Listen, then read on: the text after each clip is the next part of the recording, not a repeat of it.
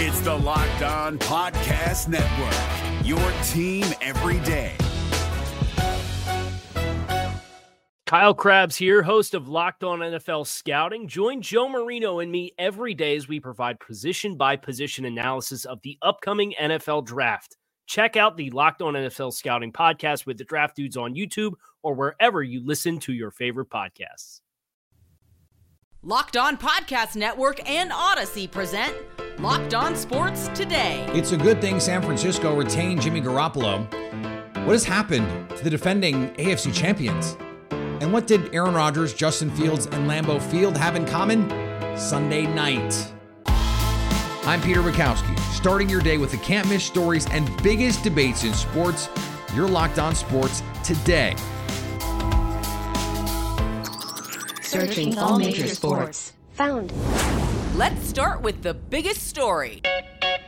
Today's episode is brought to you by Bet Online. Bet Online has you covered this season with more props, odds, and lines than ever before. Bet Online, where the game starts. For those asking why the San Francisco 49ers brought back Jimmy Garoppolo when they were saying it was Trey Lance's team, the answer came in an unfortunate circumstance in week two. Trey Lance reportedly breaks his ankle early in the game against the Seahawks. He is expected to be out, if not for the entire season, most of it.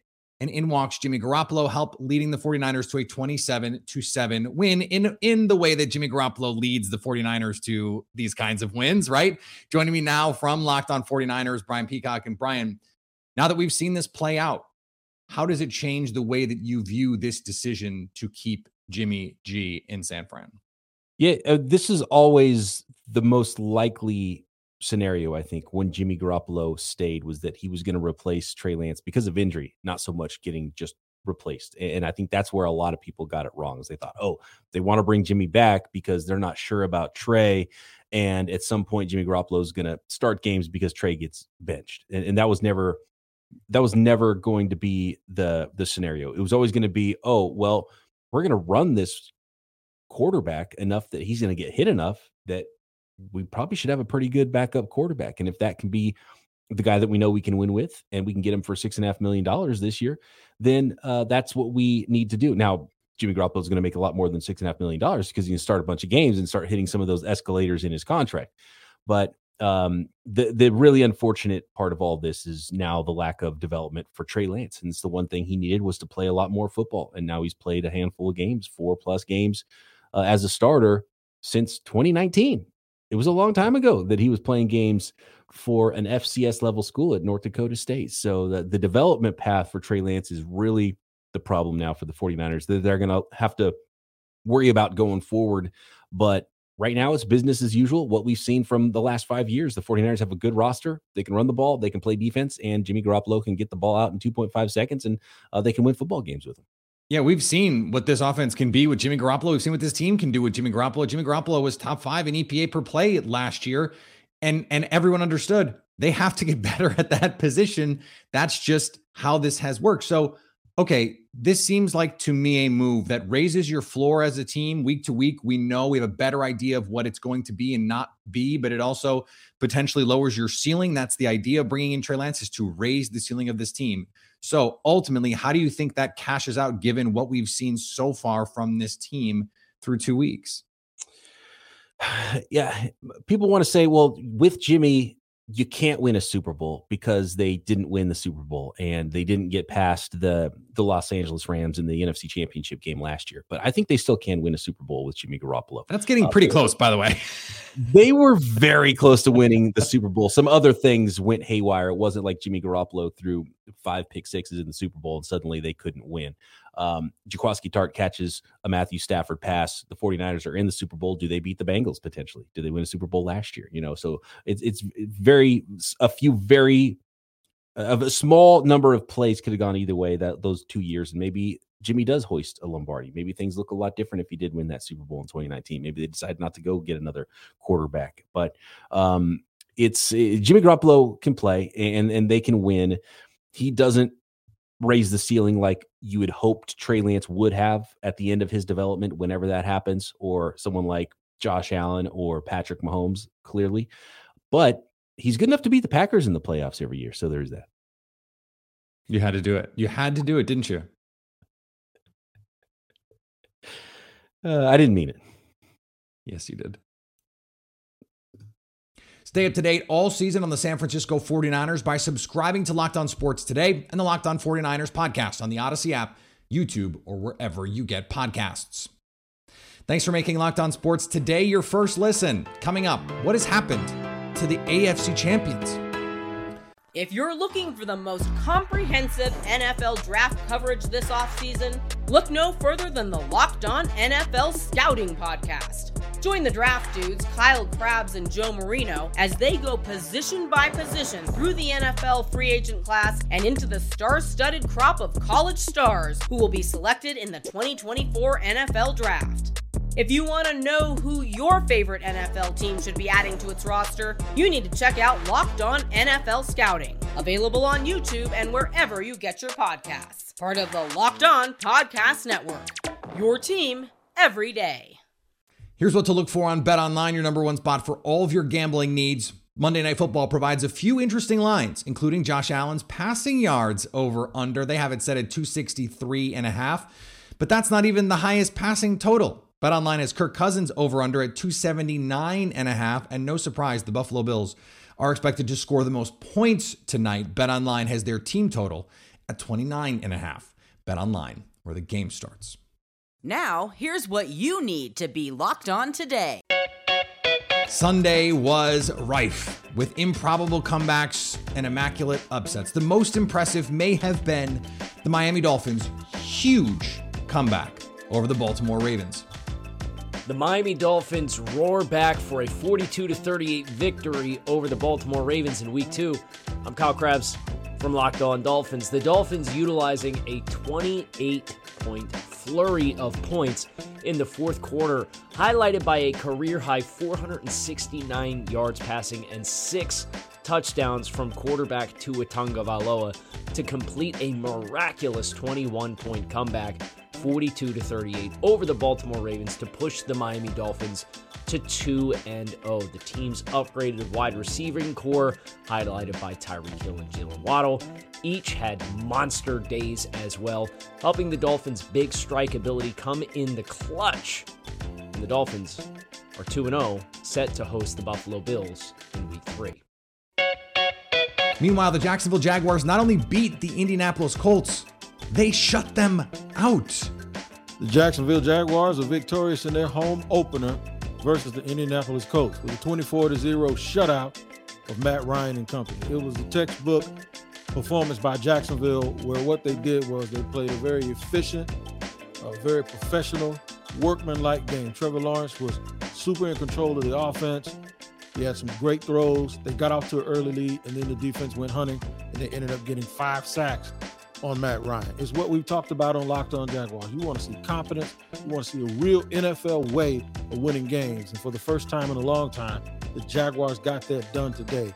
24 0 home opener against the Colts.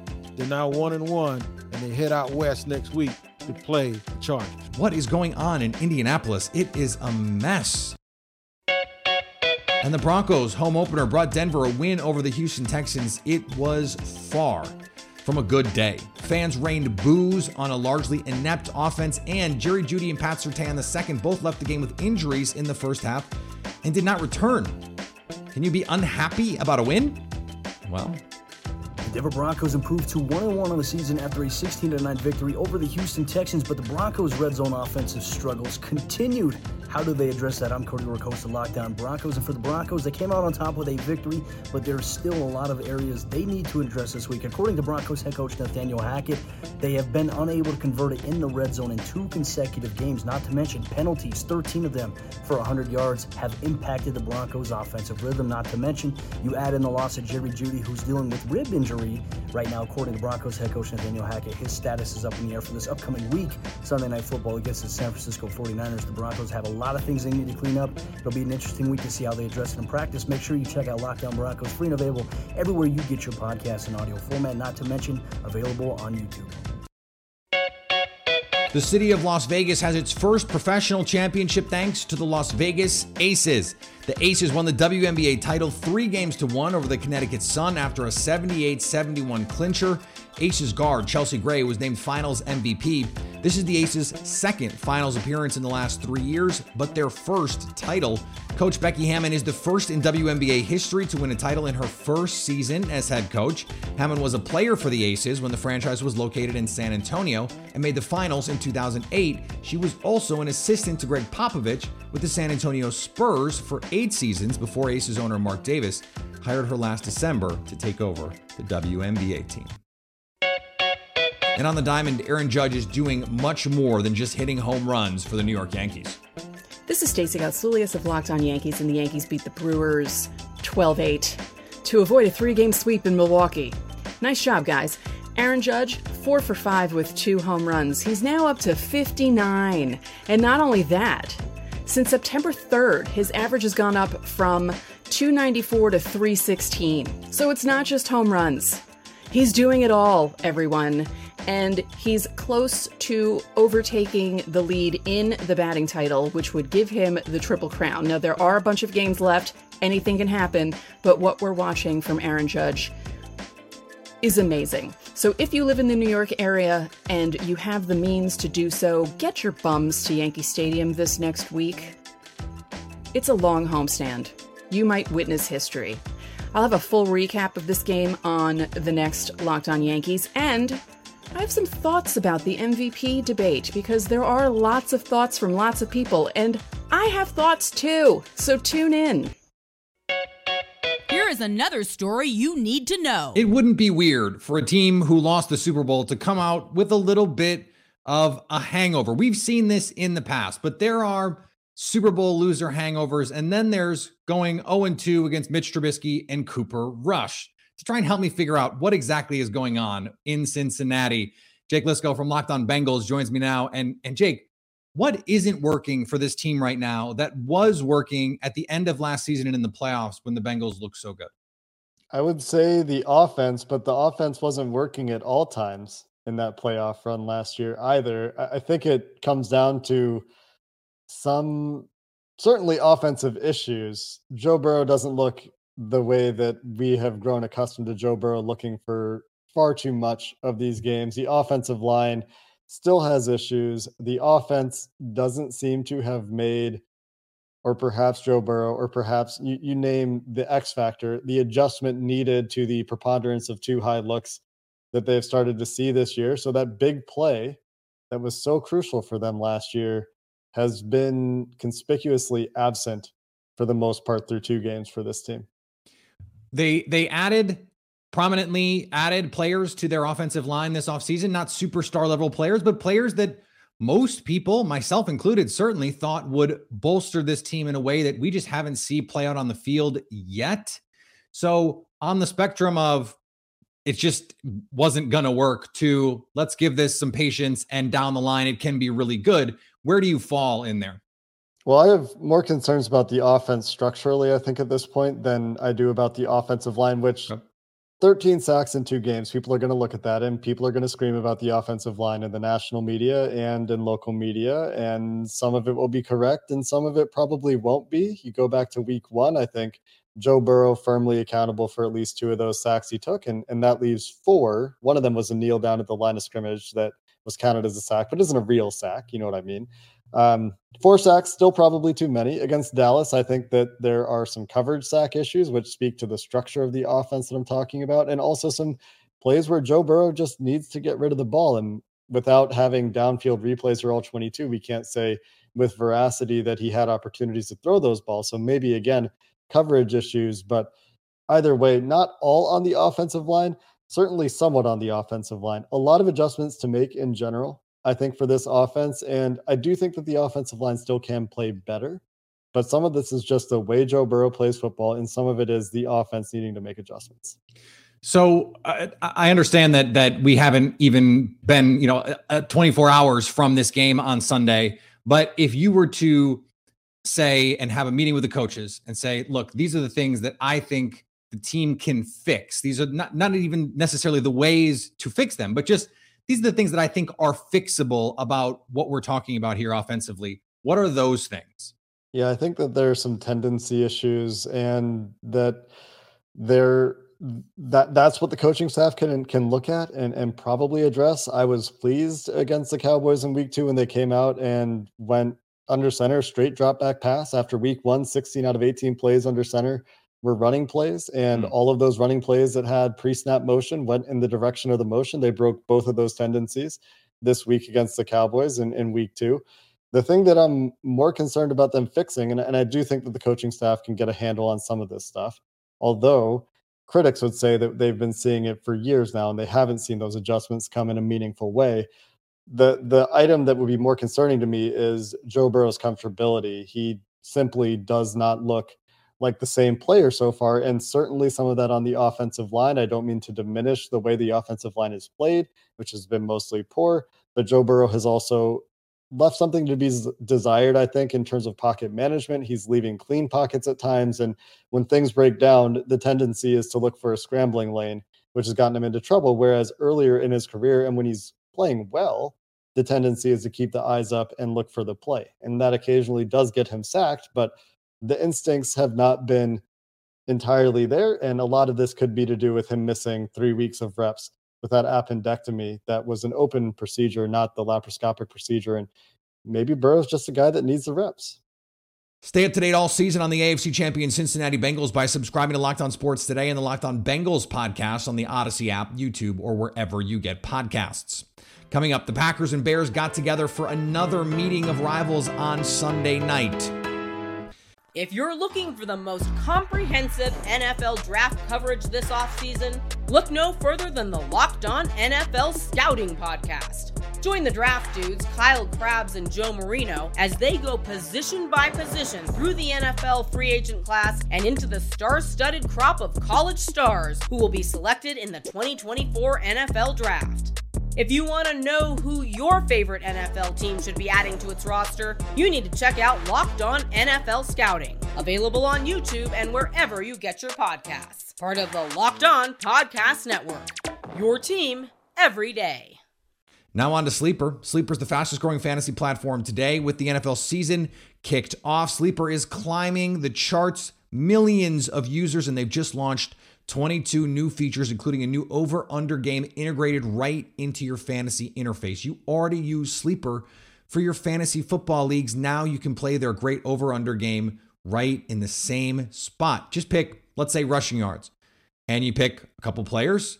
Then you choose the over or the under. You choose the amount of money you want to enter in the contest. If you pick correctly, you win anywhere from two times to 20 times the money you put in those are not returns you're going to get other places. Plus, it's got a built in chat function. I can see and copy my group's picks, or they can copy mine, more likely. So stop what you're doing and download the Sleeper app to play their new over under game and have fun with your friends while making some money. And we have a listener group for Locked On Sports Today listeners. Join our group at sleeper.com slash locked on today, and Sleeper will automatically match your first deposit up to $100. Again, go to sleeper.com slash locked on today and you'll get a $100 match on your first deposit. Terms and conditions apply. See Sleeper's terms of use for details. It was an unusual situation for these two teams to be in. The Bears coming in undefeated, the Packers coming in at the bottom of the division. Of course, all of this after just week one. And the Bears got off to a hot start. They get out to a 7 to 3 lead and then the Packers pour on 21 second quarter points. They win 27 to 10. They get back on track, leaving us questions about both of these teams. Joining me now from Locked On Bears, Lauren Cox and Lauren, when you when you look at this from a Bears perspective, do you feel like what we saw was more about week 1 being a little bit of a mirage for the Bears or about the Packers getting right in this game? I think I certainly think week one was a mirage in the sense of all of the rain and everything the Bears had to do with, you know, uh, environmental wise at Soldier Field. But I think this was them coming back to earth and looking a little bit more like the team that we thought they would look like. And to some extent, I think it's Green Bay looking more like the team we thought Green Bay would look like. The talent deficiency between these two teams was definitely high, and the Bears couldn't play the type of perfect level of football they would need to win a game like this. So yeah, it feels like a more of a righting of the ship for both teams on back to where we thought they would be more entering this season. Does this, I, I, let me ask it this way To what extent does this answer any questions you had about this Packers team after what we saw in week one against Minnesota in what was, in, in a large measure, a, a lifeless performance? You know, I feel like it felt like a, a, continuation of some of that, but an improvement in some of that. That like still hmm. Rodgers and his young receivers are still getting on the same page, right? I mean, there were some missed passes there that you just don't normally expect from a Green Bay offense, but yet if you can just run the ball with Aaron Jones and AJ Dillon as effectively as the Packers did, not only in Week One against the Vikings, but also in this game against the Bears, you know, you almost don't you don't need as sharp of a Rodgers passing connection against a team as poor as the Bears, comparatively to a team like the Vikings that you're going to actually need to co- complete some of those throws. So I don't know if it answered all the questions about the Packers offense because the Bears might not provide the most accurate answer on what the Packers will be facing for the rest of the season. Yeah, 193 yards on 33 combined carries for the running backs in this game for the Packers. This is kind of the, the version of the team we thought we would get. Aaron Rodgers and the run game, a, a, a nasty defense, and then a shot play here Special teams doesn't lose it for you. That's supposed to be what we thought this Packers team was going to be. On the Bears side, they're a team going and, and trying to build. They're trying to build what the Packers have, right? So as we move forward here, with the understanding that what happened in week one might have been a little less indicative of what we're going to see moving forward, how are you going to qualify success for the Chicago Bears? Let's say in the short term, not even the rest of the season, just over the next, let's say, month. Well, even the whole season has never been not never been, but it's not supposed to be about wins and losses as much this season. But you qualify, you quantify success by growth, by player development, by Justin Fields taking steps forward, by like a game like this, the running game really looking strong, the offensive line doing a lot better in the line of scrimmage and, and getting that ground established throughout all four quarters of this game, right? Like you look for progress in those small areas, and you feel like if you can stack those up, even if they don't turn into wins, that's progress. That's some level of success for a young Bears team. As we look forward here, uh, we have a Monday night game that also involves an NFC North opponent. I mentioned the Vikings in week one against the Packers. Does what we saw on on Sunday change how you feel about the Vikings potentially and how you feel about how the the pecking order shakes out here in the NFC North? I think it definitely pushes them a, a higher, more firmly up into that like lead the division type conversation. I think entering the season, right, they felt like a very clear second. Let's see what happens under Kevin O'Connell. But you can get Justin Jefferson going for 150 plus yards every game. It's not a bad way to do things with a good running game behind it and Dalvin Cook. And that defense, I think, playing better than people expected.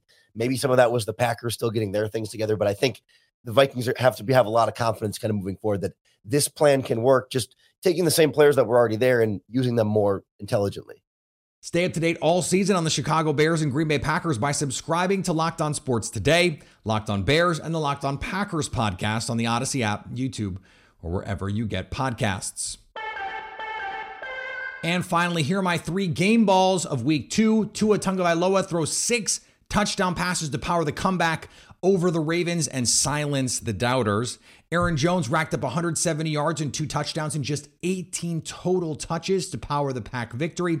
And Kyler Murray single-handedly brought his team back from down 20 to nothing to give the Cards a chance to beat the Raiders in OT. I guess he did his homework this week. Thanks for making Locked On Sports today your first listen. Now go find your favorite team's Locked On podcast and make them your second listen. Coming up tomorrow, just how much better than the rest of the AFC do the Buffalo Bills look? So at least until tomorrow, Stay locked on sports today. If you're looking for the most comprehensive NFL draft coverage this offseason, look no further than the Locked On NFL Scouting Podcast. Join the draft dudes, Kyle Crabbs and Joe Marino, as they go position by position through the NFL free agent class and into the star studded crop of college stars who will be selected in the 2024 NFL Draft. If you want to know who your favorite NFL team should be adding to its roster, you need to check out Locked On NFL Scouting, available on YouTube and wherever you get your podcasts. Part of the Locked On Podcast Network. Your team every day.